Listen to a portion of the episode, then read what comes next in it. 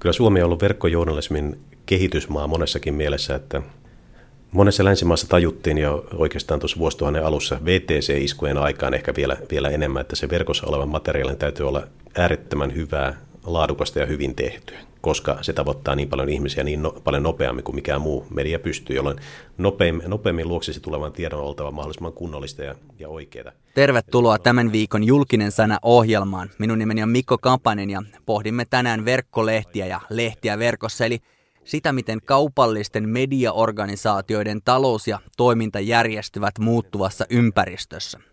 Alkukommentin antoi taloussanomien toimituspäällikkö Petri Korhonen yhdestä tämän ohjelman keskeisistä teemoista. Se on siis muutos.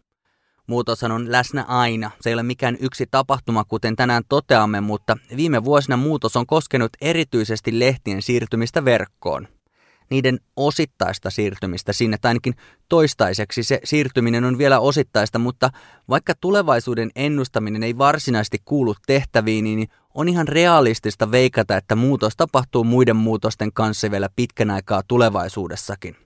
Evoluutio ei pysähdy mediassakaan. Mutta ennen kuin alamme katsomaan asiaa yksityiskohtaisemmin, on ihan hyvä aloittaa siitä, että mitä tarkoitamme verkkomedialla tässä yhteydessä – Määritelmiä on erilaisia eri tarpeisiin, mutta tätä ohjelmaa varten olen keskittynyt julkaisuihin, jotka toimivat ammattilaistasolla ja kaupallisesti. Tästä joukosta siis jää pois se paljon puhuttu sosiaalinen media, silloinkin kun se olisi ammattilaistoimittajien tuottamaa tai vaikka siihen liittyisi pienimuotoista mainostuloa.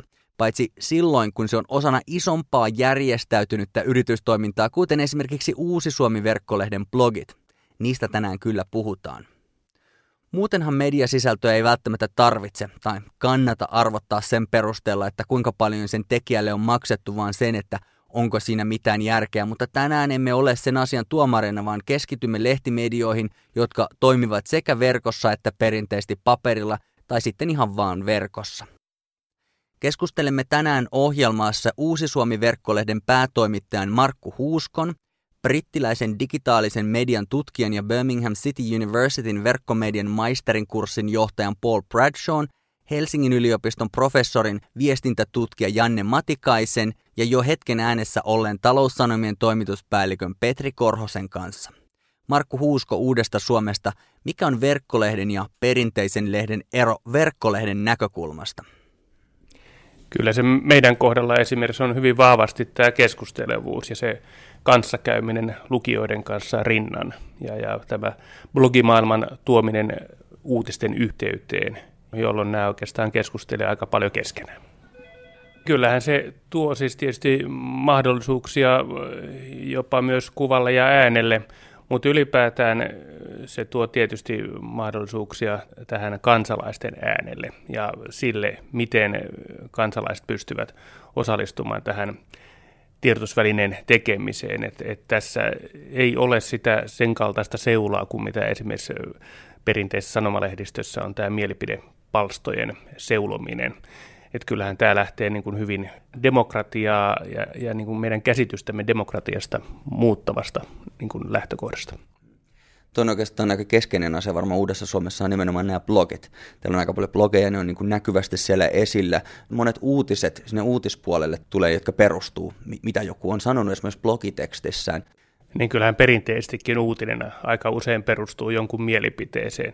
Ja erityisesti poliitikkojen mielipiteillä tiettyihin just ajankohtaisiin yhteiskunnallisiin aiheisiin, niillähän on merkitystä.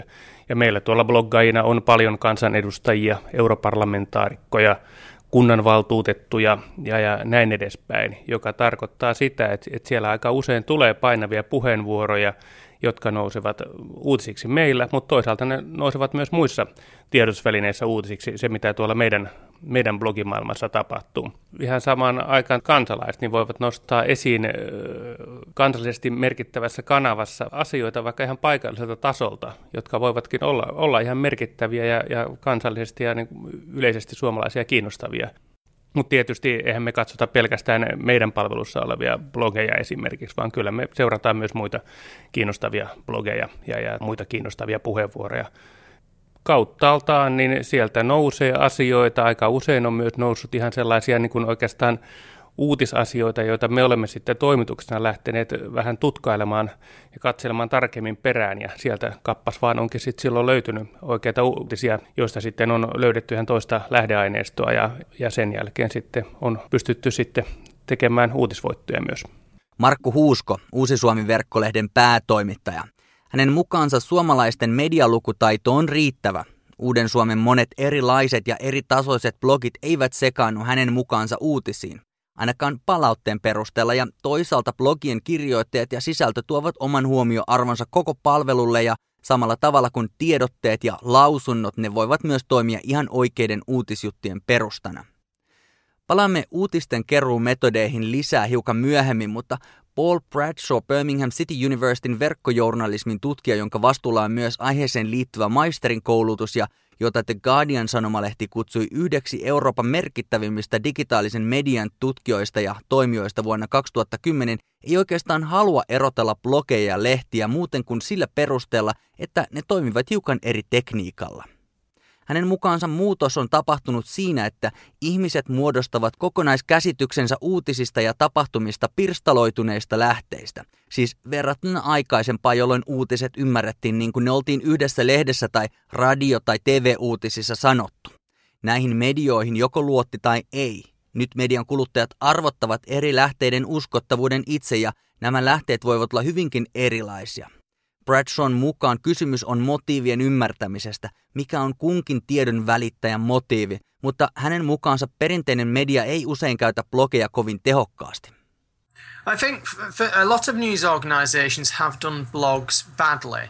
And one of the ways that they do blogs badly is they think it's about opinion. They think Uutisorganisaatiot ovat usein ymmärtäneet blogin roolin väärin ja he ajattelevat, että sen kuuluu olla mielipide, koska blogeilla on usein tapana olla sellaisia. Mutta jos kirjoittaja haluaa tehdä hyvää journalismia, sellaista, joka perustuu hyvään materiaaliin ja taustoitukseen, niin mielipide on vain ongelma tässä yhteydessä, vaikka ihmiset pitävätkin sitä vain blogikirjoituksen tyylinä. I think opinion is a problem and the, the blog platform does tend to make people think that that's a style choice. If you talk to the BBC's economics correspondent, you talk to people at Channel 4 News, they will talk about how blogs do give them this space to Monissa medioissa toimittajat pitävät blogien päivityksestä, sillä ne antavat tilaa sellaisen tiedon julkaisuun, joka ei välttämättä mahdu perinteisen journalismin totuttuihin malleihin. Blokkaus Paul Bradshawn mielestä siis antaa mahdollisuuksia perinteisten muotojen rikkomiseen ja erityisesti reaaliaikainen, järkevän suomenkielisen termin puuttuessa käytän finglismiä, live-blokkaus mahdollistaa uuden muodon luomisen viestintään, sillä sille ei ole ehtinyt vielä muodostua mitään kiveen hakattua tapaa.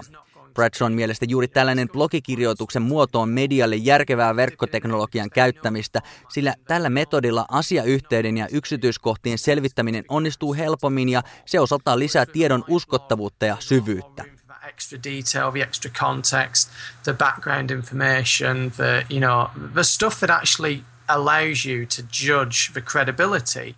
Liveblokkaus tarkoittaa sitä, että toimittaja päivittää reaaliaikaisesti tietoa verkkoon jostain tapahtumasta. Se on ikään kuin kirjoitetun median suora lähetys, jota Suomessa ainakin Helsingin Sanomat on käyttänyt Nokian yhtiökokouksen ja Norjan Breivikin oikeudenkäyntien uutisoinnissa. Aika yleisiä alkavat olla myös urheilutapahtumista tulevat niin sanotut hetki hetkiltä jutut. Sanoman Newsin taloussanomilla on oma lähestymistapansa blogeihin heidän verkkopalvelussaan, toimituspäällikkö Petri Korhonen. Luen kiitos, meillä ei esimerkiksi taloussanomissa ole yhtään toimittajan pitämää blogia ja tarkoituksella niinkin. Mielipideblogit kiinnostaa siinä vaiheessa, kun niiden edust, ne edustaa sen ihmisen omaa ajattelutapaa. Me järkytytään monta kertaa, kun kuullaan, kuullaan tai nähdään jonkun julkisen pitemän, pitemän blogin sisältö. Ja siitä syntyy, siitä syntyy uutinen. Voiko tämä ihminen tosissaan ajatella näin, onko se oikeasti tuota mieltä?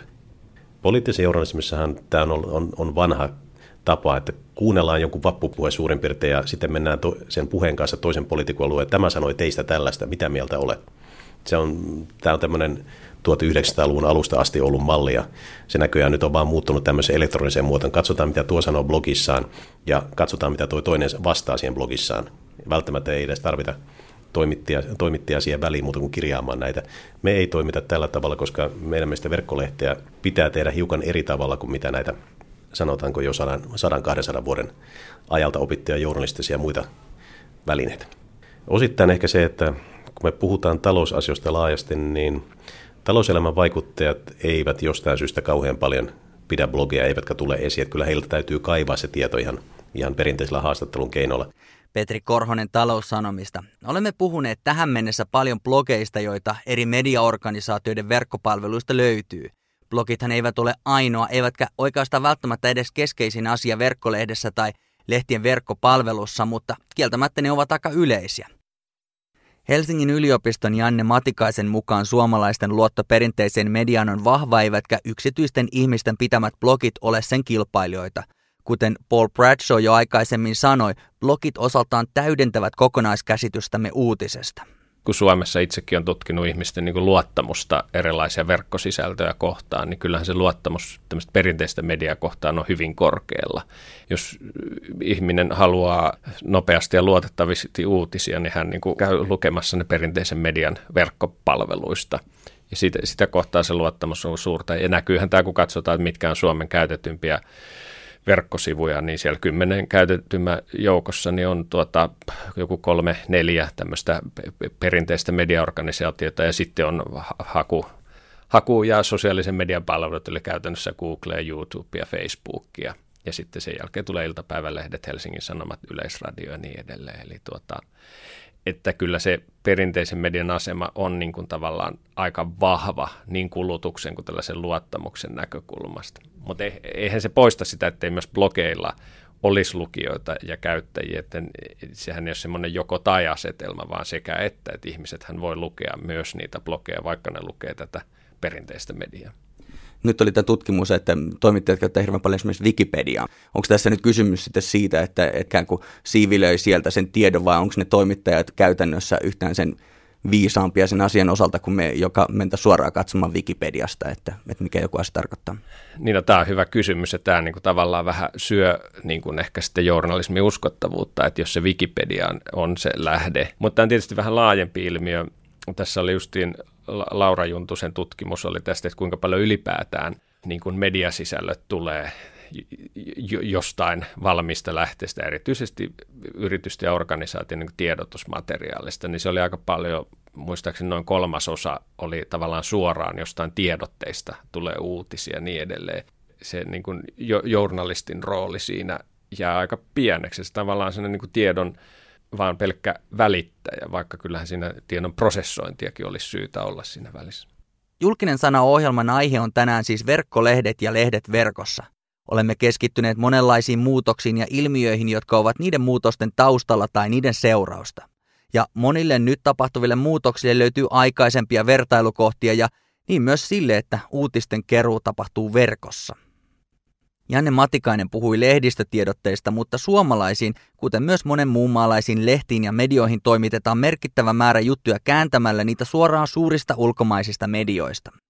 Uutisointi lähihistorian maailmanpoliittisesta tilanteista, myös niistä, jotka ovat edelleen käynnissä, on nauttinut lähes säröttömästä konsensuksesta.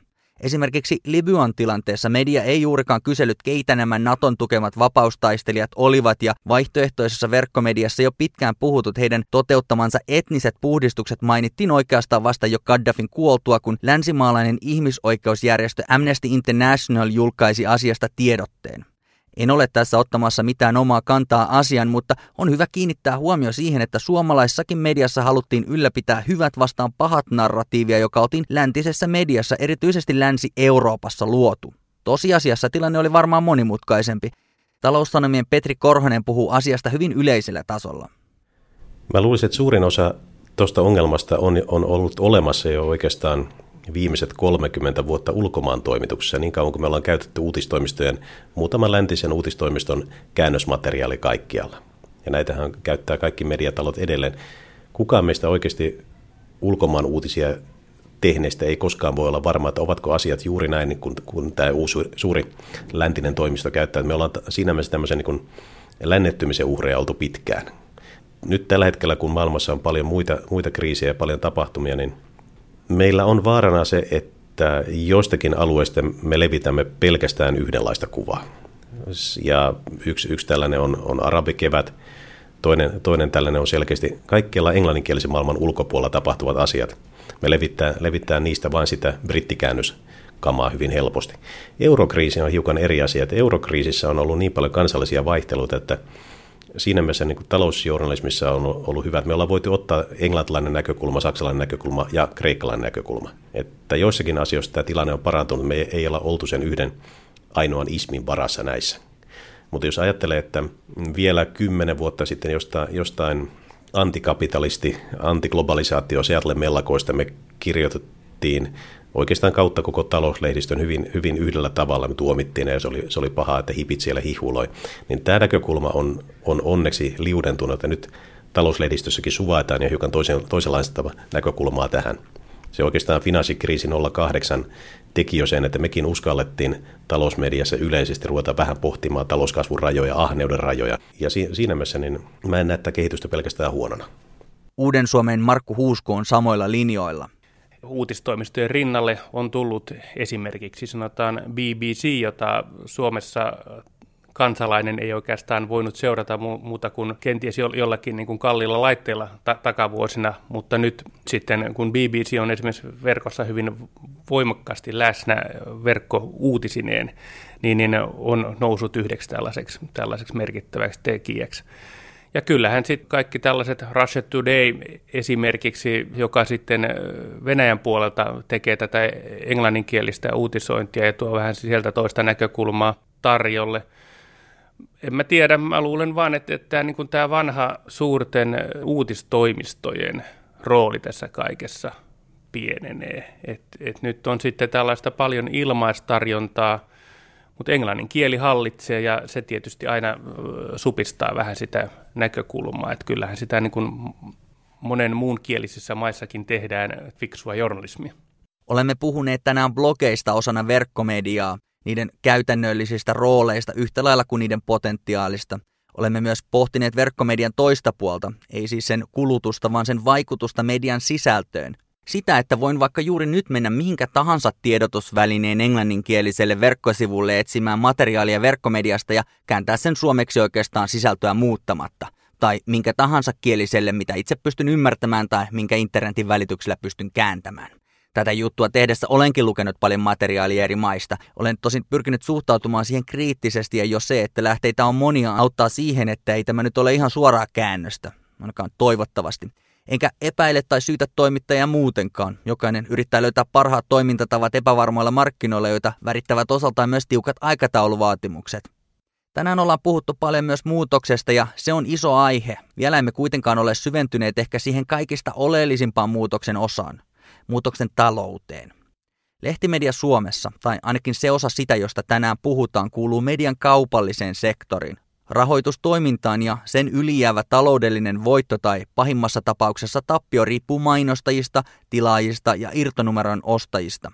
Kuten jokaiselle kaupalliselle toimijalle alasta riippumatta tulot ovat keskeisiä ja tämä on se suuri kysymys, johon hyvin pitkälti koko maailman lehtimedia yrittää keksiä hyviä ratkaisuja. Yhdysvaltalaisen Pew-tutkimuskeskuksen Project for Excellence in Journalism-hankkeen tutkimus The Search for New Business Model and In-Depth Look at How Newspapers Are Faring Trying to Build Digital Revenue, eli noin suurin piirtein suomeksi uutta yritysmallia etsimässä. Syvä katsaus siihen, miten sanomalehdet pärjäävät digitaalisten tulojen kasvattamisessa on erinäisten haastattelujen tulos.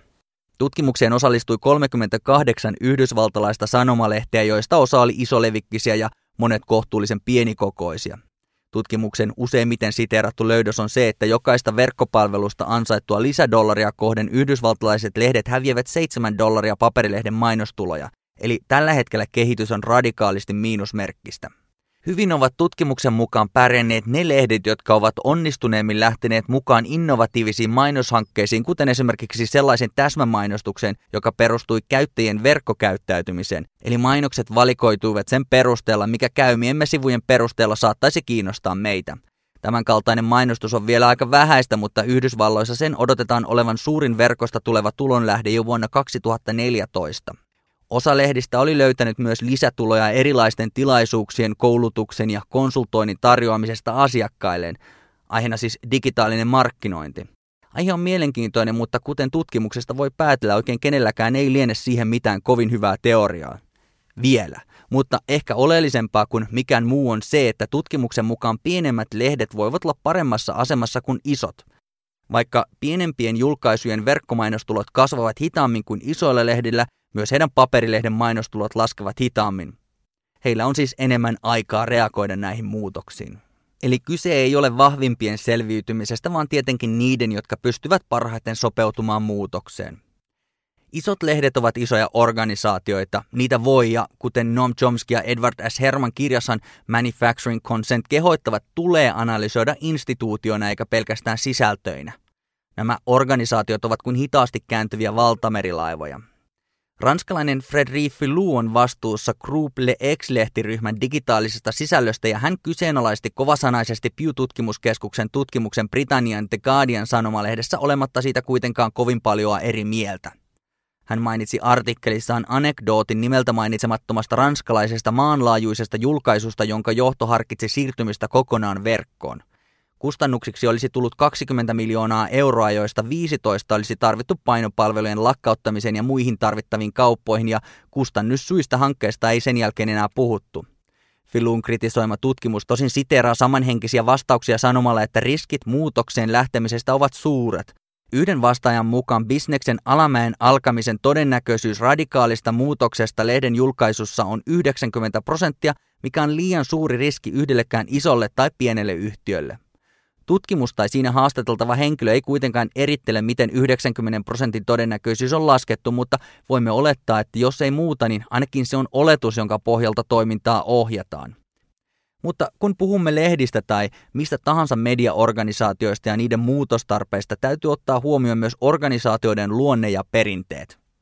Perinteisesti lehtiin on palkattu loogisia ja täsmällisen hyviä journalisteja. Se on siis ollut rekrytoinnin tavoite – Aikaisemmin ei ole ollut mitään syytä palkata ihmisiä, jotka olisivat olleet harvinaisen luovia, riskinottoon taipuvaisia visionäärejä.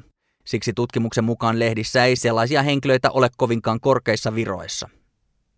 Muutoksen hitaus selitetään tutkimuksessa organisaatioiden hitaudella ja henkilöstön vastahakoisuudella. Ei niinkään teknologialla tai kuluttajilla, ja usein ongelma ei edes ole organisaatioiden johtoporras, vaan muutosvastaisuus, joka nousee sisällöntuotantopuolelta – siis journalisteilta itseltään ja heidän lisäkseen myös niiltä, jotka usein keskustelussa unohtuvat eli mainosmyyjiltä. Hehän ovat päässeet tai joutuneet riippuen katsontatavasta tämän mediatalousmuutoksen käytännölliseen keskiöön. Organisaatioiden muutos hitauteen vaikutti myös hyvin yksinkertainen taloudellinen fakta. Lehtien bisneksestä vain pieni osa tulee verkosta. Suurin osa on edelleen paperilehdissä ja perinteisessä julkaisutoiminnassa. Yksi tutkimuksessa haastateltu lehtivaikuttaja sanoi, että tällä hetkellä he käyttävät 90 prosenttia ajastaan pohtimalla 10 prosenttia tuloistaan. Vaivan näistä huolimatta verkko ei vielä maksa perinteisen median laskuja. Eli vaikka tämä digitaalinen muutos puhuttaa paljon, ei lehdillä ole kiirettä siirtyä siihen täysin ennen kuin sen talous on hiukan luokseen kutsuvampi. Siis sen lisäksi, mitä ne ovat nyt jo verkkoon siirtyneet. Tulevaisuuden mahdollisuuksiksi veikattiin esimerkiksi sellaista vaihtoehtoa, että lehtien sunnuntainumerot, jotka yleisesti tuovat eniten tuloja, pysyisivät paperisina. Sen lisäksi ehkä joku muukin päivä, mutta lähitulevaisuuden julkaisumalli voisi olla siis hybridi. Osa lehdistä paperilla ja osa digitaalisena ennen kuin koko julkaisutoiminta olisi paperitonta. Näin on tutkittu ja todettu siis Yhdysvalloissa. Suomessa markkinat ovat pienemmät, sehän on selvä, mutta myös kulttuuri on hyvin erilainen, joten aloitetaan pohtimaan lehtien muuttuvaa taloutta täällä ihan omana asianaan. Janne Matikainen Helsingin yliopistosta, miksi uutiset ovat verkossa niin usein ilmaisia?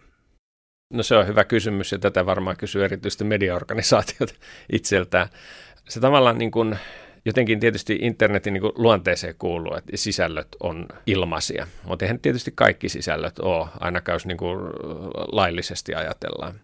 Ja tämä on, tämä on niin kuin iso ongelma, että lehdessähän me niin kuin maksetaan siitä, että me saadaan ne uutiset käyttöön. Netissä me saadaan ne ilmaiseksi. Kyllä tämä on ollut niin kuin mediaorganisaatiolle suuri ongelma, että millä ne niin kuin tavallaan rahoittaa sen. Mutta nyt paitsi tähän internetin luonteeseen, niin me niin kuin kuluttajina ja mediasisältöjen käyttäjinä niin on totuttu siihen, että ne on niin kuin ilmaiseksi saatavilla. Ja kyllä nämä yritykset, että ne muuttuu maksulliseksi, niin järjestään oikeastaan epäonnistuu. Eli ei ihmistä valmiita maksamaan. Tätä voisi verrata esimerkiksi, mitä niin kuin musiikille on tapahtunut. Että sehän tavallaan muutti jonkun verran, niin kuin, miten me ostetaan musiikkia. Että aikaisemmin me ostettiin levy, että vinyylistä vaihtui CD-levyksi, mutta silti sen niin kuin levyn idea säilyy. Se oli niin kuin tavallaan teos. Mutta just iTunes-kaupan kautta se ajatteluhan meni siihen, joka nyt on joka paikassa, me ostetaan kappaleita. Että se on vain niin yksi kappale sieltä täältä, joka on niin kuin mullistanut tavallaan, paitsi nyt kaikki muu tässä, tähän niin kuin musiikkialaan nyt varmaan jotenkin niin kuin etunenässä kokenut tämän muutoksen ja joutunut miettimään pisimmälle. Niin voi miettiä sitten, ajatellaan uutisia, että, että me ei enää ostetakaan kokonaista lehteä, me ostetaan niin kuin niitä uutisia. Ja näitä kokeiluja on esimerkiksi Yhdysvalloissa, että ihmiset voisivat niin kuin jollain tavalla maksaa jostain uutisesta, on vapaaehtoisia maksuja, että jos on kiinnostava uutinen, maksetaan niin edelleen. Ne on pieniä kokeiluja ja mä en jaksa uskoa tämän tyyppisiin, mutta joka tapauksessa voi olla nähtävissä, että, että se mitä mediatalot tekee, ne tuottaa uutisia, niitä jaetaan sitten eri paikoissa semmoisen niin pieninä paloina, vähän niin kuin musiikillekin on käynyt. Toinen mielenkiintoinen myös tuo esimerkki tuolta Yhdysvalloista ja Yhdysvalloissa on myös kokeiltu sitten näitä oikeastaan enemmän kuin muualla, että laitetaan tämä maksu, että voi lukea joku pari uutista ilmaiseksi, joissain lehdissä ei pysty niin kuin netistä lukemaan yhtään uutista ilmaiseksi, joutuu heti maksamaan. Onko tämä Suomessa realistinen vaihtoehto? Se ei varmaan ihan heti ole realistista niin kuin Suomessa. Just tämä niin kuin tavallaan ero, me on niin kuin jotenkin totuttu, että me niin kuin kuluttajina, että me maksetaan joku tietty maksu johonkin ja sitten me saadaan niin kuin ne asiat ja me ei niin kuin ruveta jokaisesta pikkuasiasta niin kuin jouduta maksamaan. Niin kuin, me maksetaan se lehden vuosikerta ja sitten se tulee eikä meidän tarvitse miettiä. Vaikea sanoa, ollaanko me menossa tähän. Tietysti on puhuttu sellaisista niin sanotusta mikromaksuista – Eli, eli me tavalla tai toisella semmoisia niin pieniä maksuja netissä, että me maksetaan niin tyyli 50 senttiä jostain. Ja meillä on joku maksujärjestelmä, että mistä se käy niin kuin helposti. Niin kuin erilaisissa nettipalveluissahan niin kuin sisällä on sellaisia, että me voidaan tavallaan ostaa sieltä jotain potti esimerkiksi tällaisissa konsolipeleissä, kun on vaikka ostetaan sinne musiikkia tai jotain, niin me voidaan sinne ostaa joku, laittaa tietty potti tavallaan rahaa ja sitten ostaa sinne kappaleet, että se pikkuhiljaa kuluu. Jotain tämän tyyppisiä maksuja, mutta ne, nekään ei ole vielä mitenkään kovin yleisessä käytössä tämän tyyppiset maksujärjestelmät, että, että varmaan kun nämä tulee niin kuin helpommaksi, niin niin ei voi sanoa, että ei Suomessa toimisi, mutta ei ainakaan niin kuin nyt ihan tätä päivää se ei ole, mutta niin kuin on nähty, niin netin myötä asiat välillä muuttuu aika nopeasti. Internetissä asiat muuttuvat nopeasti, se on varma, sillä sen jälkeen kun haastattelin Janne Matikaista, suomalaisesta lehdistä kauppalehti on siirtynyt niin kutsutun maksumuurin taakse.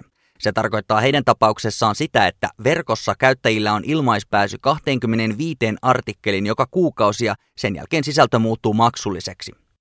Vertailun vuoksi katsotaan vielä hetki ulkomaille. Maksulliset verkkosivut toimintamallina ovat herättäneet maailmalla paljon keskustelua.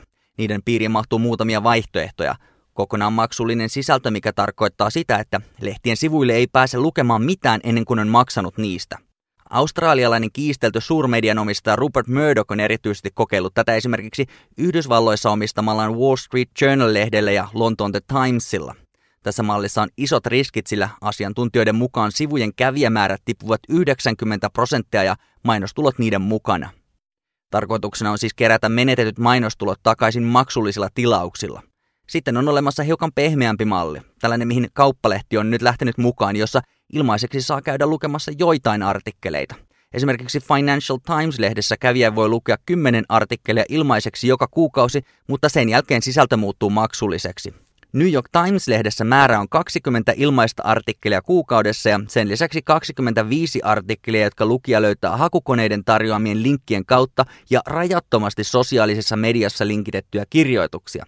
Tämän lisäksi rajoitusten kiertäminen New York Timesissa on tehty todella helpoksi. Niin helpoksi, että ei ole mitään syytä olettaa, että se olisi tapahtunut vahingossa. Lehti hyötyy korkeista kävijämääristä mainostuloina, mutta samalla sen toinen jalka on tilaajapalvelun puolella. Yhdysvalloissa maksulliset palvelut ovatkin yleisempiä, mutta verkkopalvelut, ainakaan ilmaiset verkkopalvelut eivät ole sama asia kuin itse lehti. Jutut ovat usein lyhyempiä ja julkaisemisen luonne on muutenkin hyvin erilainen. Jos uutispäivityksen lisäksi lukija haluaa lukea syvempää journalismia verkossa, joko tietokoneelta, älypuhelimesta tai sormitietokoneelta ovat palvelut pääsääntöisesti maksullisia. Silloin päästään käsiksi siihen sisältöön, joka on identtinen tai melko identtinen paperilehden kanssa – Nämä palvelut usein toimivat niin kutsuttujen sovellusten kautta, joskin kyllä sovelluksia myös ilmaissisältöön pystyy käyttämään. Sovellus on siis älypuhelimen tai sormitietokoneen tekniikkaan sovitettu tapa selata median tarjoamaa sisältöä. Uuden Suomen Markku Huuskon mukaan oleellista heidän verkkolehdelleen ei kuitenkaan ole hienon sovelluksen luominen, vaan Parasta aikaa tapahtuva tekninen kehitystyö tähtää siihen, että verkkosivut itsessään taipuvat mahdollisimman hyvin mobiililaitteiden näytölle.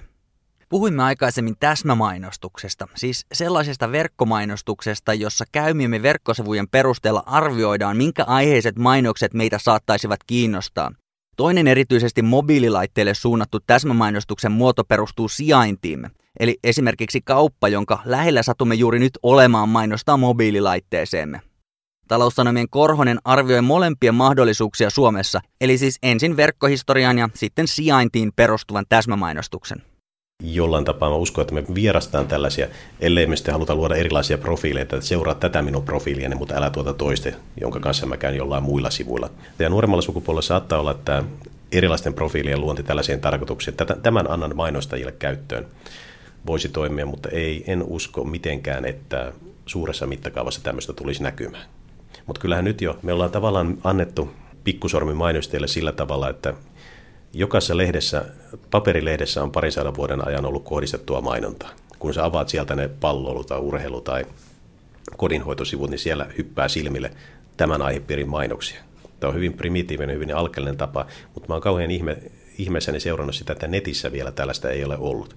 Vaikka netissä voisi hyvinkin seurata sitä, mitä ihminen klikkaa ja katsoo, että nyt hän menee näille sivuille ja viipyy täällä 10 minuuttia ja kohdentaa sitä mainontaa siihen, mutta ehkä, tämä on, ehkä jossain mainostoimistossa miettää näitäkin parasta aikaa. Toivottavasti mietitään, koska olisi ihme, jos ei mietittäisi.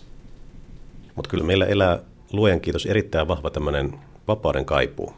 Me tykätään kantaa sitä uusinta puhelinhärpäkettä mukana, mutta ajatus siitä, että se avattaisi itsemme kaupalliselle mulle toiminnalle, lähettäkää me, minulle viestiä, niin se, se ei välttämättä täällä menesty sillä tavalla. Meillä on hyvin vaikeaa edelleen tässäkin markkina-alueessa kohdentaa sitä viestiä, että juuri tämä tyyppi haluaisi ne uudet mokkakengät, kun tuolla sataa, sataa räntä ja sattuu vaan kävelee meidän kenkäkaupan ohi. Tämä kohdentaminen on tällä näin pienellä markkina-alueella hyvin, hyvin hankala. Et sen täytyy, täytyisi näiden palveluiden olla enemmän yleispäteviä, jolloin myöskin niiden teho laskee.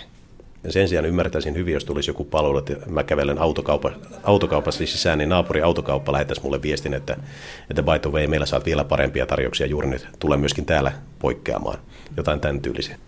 Mutta se, sellainen uusi, uusi yhteisöllisyys, että hei, kaupungin osaportailla lähettäisi mulle viestiä, että hei, älä, älä kulje sitä sitä kadunpätkää, siellä on remonttinut, se on, siellä on ratikka poikittain, väistä tätä. Tämän kaltaisia palveluita varmasti tulee. Onhan meillä nyt jo joukkoliikenneväline puolella tällaisia, että katso missä seuraava raitiovaunu tai bussi tällä hetkellä on. Hyötypalvelut, jotka liittyy jotenkin siihen paikallistamistietoon ja myöskin siihen yhteisöllisyyteen, näiden lisääntymiseen mä uskon kyllä ihan vakaasti. Päältäpäin katsottuna Uusi Suomi-verkkolehden talous näyttää perustuvan mainoksiin ja yritysblogeihin, joista yritykset maksavat, mutta riittääkö tämä kulujen kattamiseen ja voittoon? Niin, on, on meillä sitten myös ollut tapahtuman järjestämistä ja sen tyyppisiä kuvioita myös. Se on hyvin haasteellinen kysymys. Meillä on ollut voitollisia kuukausia, mikä on hyvä asia. Viime vuosi esimerkiksi oli jo selkeästi aivan huomattavasti parempi kuin edellinen. Että kyllä, kyllä niin kuin, että se suunta on ihan oikeanlainen. Mutta kyllä tämä kilpailutilanne tietysti, kun sitten isot, isot tuota tiedotus välineet, isot mediatalot, kun tekevät omia, omia tuotteitaan sinne perinteisempään kanavaan ja, ja sitten tulevat ja, ja jakelevat myös täällä verkkokanavassa, niin, niin tavallaan niillä samoilla tuotantokustannuksilla tai melkein samoilla, niin, niin kyllähän se tekee sen, sen tuota, tietysti niin hyvinkin haasteelliseksi. Positiivista tässä koko ajan on se, että, rahaa, mainostajan rahaa siirtyy koko ajan entistä enemmän verkkoon. Ja yrityksissä ajatellaan tietysti tätä niin kuin verkkoa välineenä ihan, ihan toisella tavalla, että, että kyllähän yritykset jo aika monessa kohtaa sivuuttavat myös kokonaan verkossa sitten, sitten perinteisen median, joka, joka on sitten median kannalta aika kiinnostava kysymys, että mihin se jatkossa johtaa. Mutta mut, mä uskon, että täältä on löydettävissä tämmöistä tämmöistä kombinaatiota, josta tosiaan yritys, yritysmaailma ilmoittajat hyötyvät ja, ja, ja sitten taas vastaavasti sisältöä tuottavat ö, tiedotusvälineet hyötyvät. Tämä yritysblogit on yksi hyvä tämmöinen esimerkki, että, että, että yrityksellähän voi käydä, käydä voi olla paljon fiksua sanottavaa, mutta toisaalta sitten se hukkuu jonnekin internetin syövereihin. Sitten kun on, on paikka ja alusta, jossa tuoda sitä viestiä esiin, niin, niin, niin, niin, niin sitten sitä syntyykin tällainen yhtälö, joka tosiaan hyödyttää molempia. Jos nyt kuviteltaisiin, että olisi tällainen niin kuin viimeinen pusku, joka sitten niin kuin veisi median niin, että nyt sitten verkossa pääsääntöisesti, siis kaikki media, niin onko se kysymys kuluttajista, että onko kansalaiset valmiita siihen, onko se kysymys, onko teknologia valmis siihen, vai onko se kysymys siitä, että onko mainostajat valmiita mainostamaan tarpeeksi verkossa niin, että sitten tulee taloudellisesti kannattavaa. Mistä se niin kuin on kiinni, siis voin se olla varmaan monestakin asiasta kiinni, mutta kuka tässä on niin kuin ajurin penkillä? Kyllä se on kuluttaja. Et, et kyllä niin kuin ehdottomasti kuluttaja määrittää sitä, minkälaisia tuotteita hän haluaa. I think the driving force is ultimately the advertisers or whoever's paying the money to uh, to fund the business models of news organizations. And what's driving a lot of change in... Toisin kuin Uuden Suomen huusko, joka on siis sitä mieltä, että kuluttaja on ajurina muutoksessa, Birmingham City Universityn Paul Bradshaw sanoo, että mainostajat ovat hänen näkemyksensä mukaan merkittävin toimija.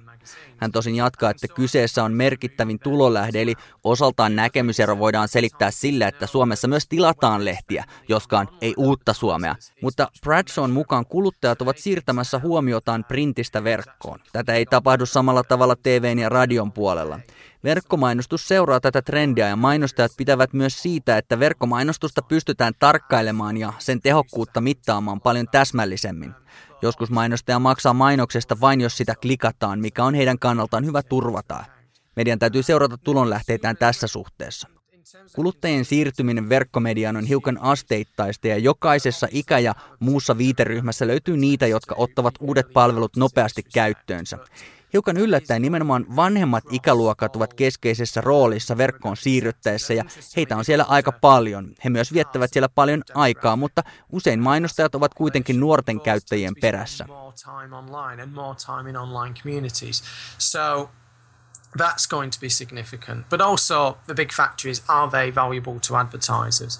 And unfortunately, quite often it's the younger people that the advertisers are actually targeting. Birmingham City Universityn Bradshaw nostaa esille hyvän kysymyksen, verkkokäytön ikäjakauman. Suomessa ikärakenne on sellainen, että keski-ikäisiä ihmisiä on paljon. Vaikuttaako se maamme verkkomedian käyttöön? Janne Matikainen Helsingin yliopistosta aloittaa. No varmaan se vaikuttaa. Ainakin ennen on ollut niin, että kyllähän niin kuin lehdet on niin kuin keski-ikäisten ja siitä vanhempien niin kuin, ö, käyttämiä erityisesti että eihän niin kuin ennen nettiäkään niin nuore, nuoret välttämättä lehtiä kovin paljon lukeneet, mutta sitten jossain vaiheessa niin kuin astu. Elämä tasaantuu ja perheet perustetaan, luetaan aamulla lehtiä ja niin edelleen. Nyt me ei tavallaan vielä tiedetä, että miten niin kuin tässä käy, että tämä, tämä sukupolvi, joka on nyt kasvanut tähän netin aikakauteen, niin ne, ne ei ole vielä saavuttanut keski-ikää niin tota, että alkaako se lukea lehtiä. Tuskin siinä mitään romahdusta tapahtuu. Että lehden asema tavalla, sanomalehden asema sillä tavalla vahva, vaikkakin lehtien levikit on tietysti laskenut tasaisesti. Kiinnostavaa tietysti, että se lasku alkoi jo ennen internetin yleistymistä, että tässä on jotain laajempiakin ilmiöitä taustalla. Mutta että Suomen ikärakenne tietysti on se, sellainen kuin on, että tämmöistä keski-ikäistä ikääntyvää väestöä on paljon, mutta tietysti se nuorempikin väestö ikääntyy ihan samaa tahtia. Mutta että tietysti Suomessa tämä internetin käyttö, että sen levinneisyys, se, sehän on niin kuin aika maailman huippua. Eli, eli täällä niin kuin ihan tuonne 6-70-vuotiseen asti niin internetin käyttäjiä on paljon.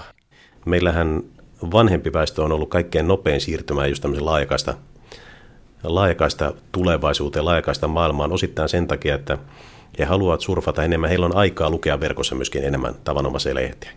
Maakuntalehdissäkin on, on jo nähty sitä, että ihmiset, jotka ovat 35-40 vuotta sitten muuttaneet sieltä entiseltä kotiseudultaan pois, niin nyt palaavat maakuntalehtiä lukijoiksi verkon kautta.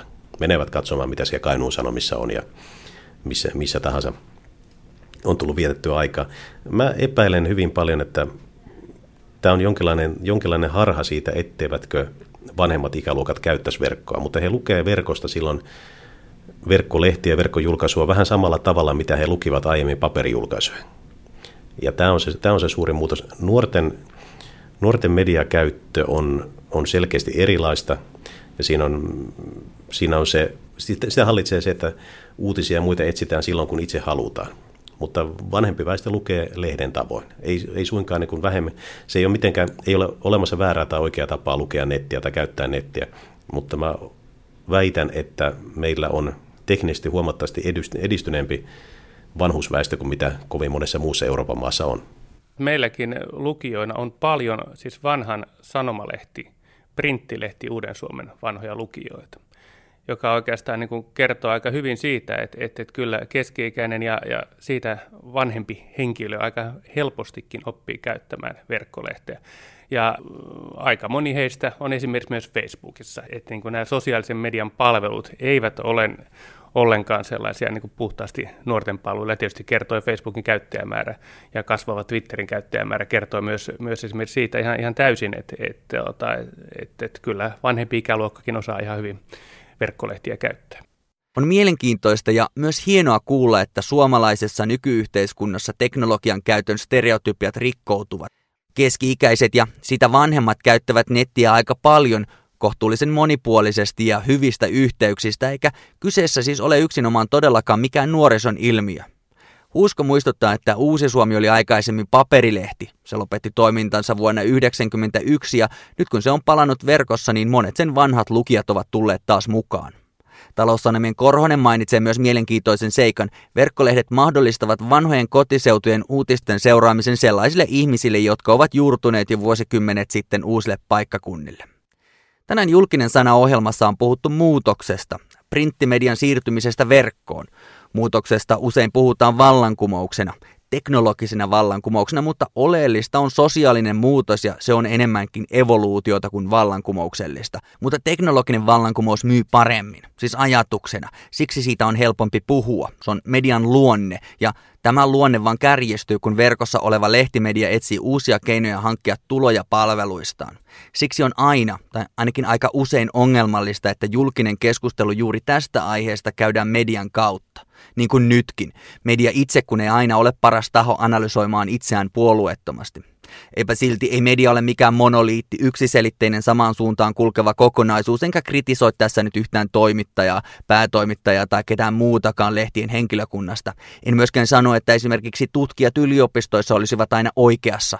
Tällä hetkellä ilmoilla on monia teorioita, eikä vastaus ole välttämättä yhdessäkään niistä, vaan paremminkin niiden vuorovaikutuksessa. Ja tasapuolisuuden nimissä, jos katsomme median historiaa, niin kyllä vallankumouksesta puhumisen voi myös ymmärtää, vaikkei siitä ihan samaa mieltä olisikaan. Esimerkiksi Gutenbergin lanseeratessa painokonetta Euroopassa muutos tapahtui vuosisadan kuluessa ja vaikka verkkomedialla on vielä varmasti matkaa eteenpäin, ei sen historia ole kuitenkaan lähellekään yhtä pitkä.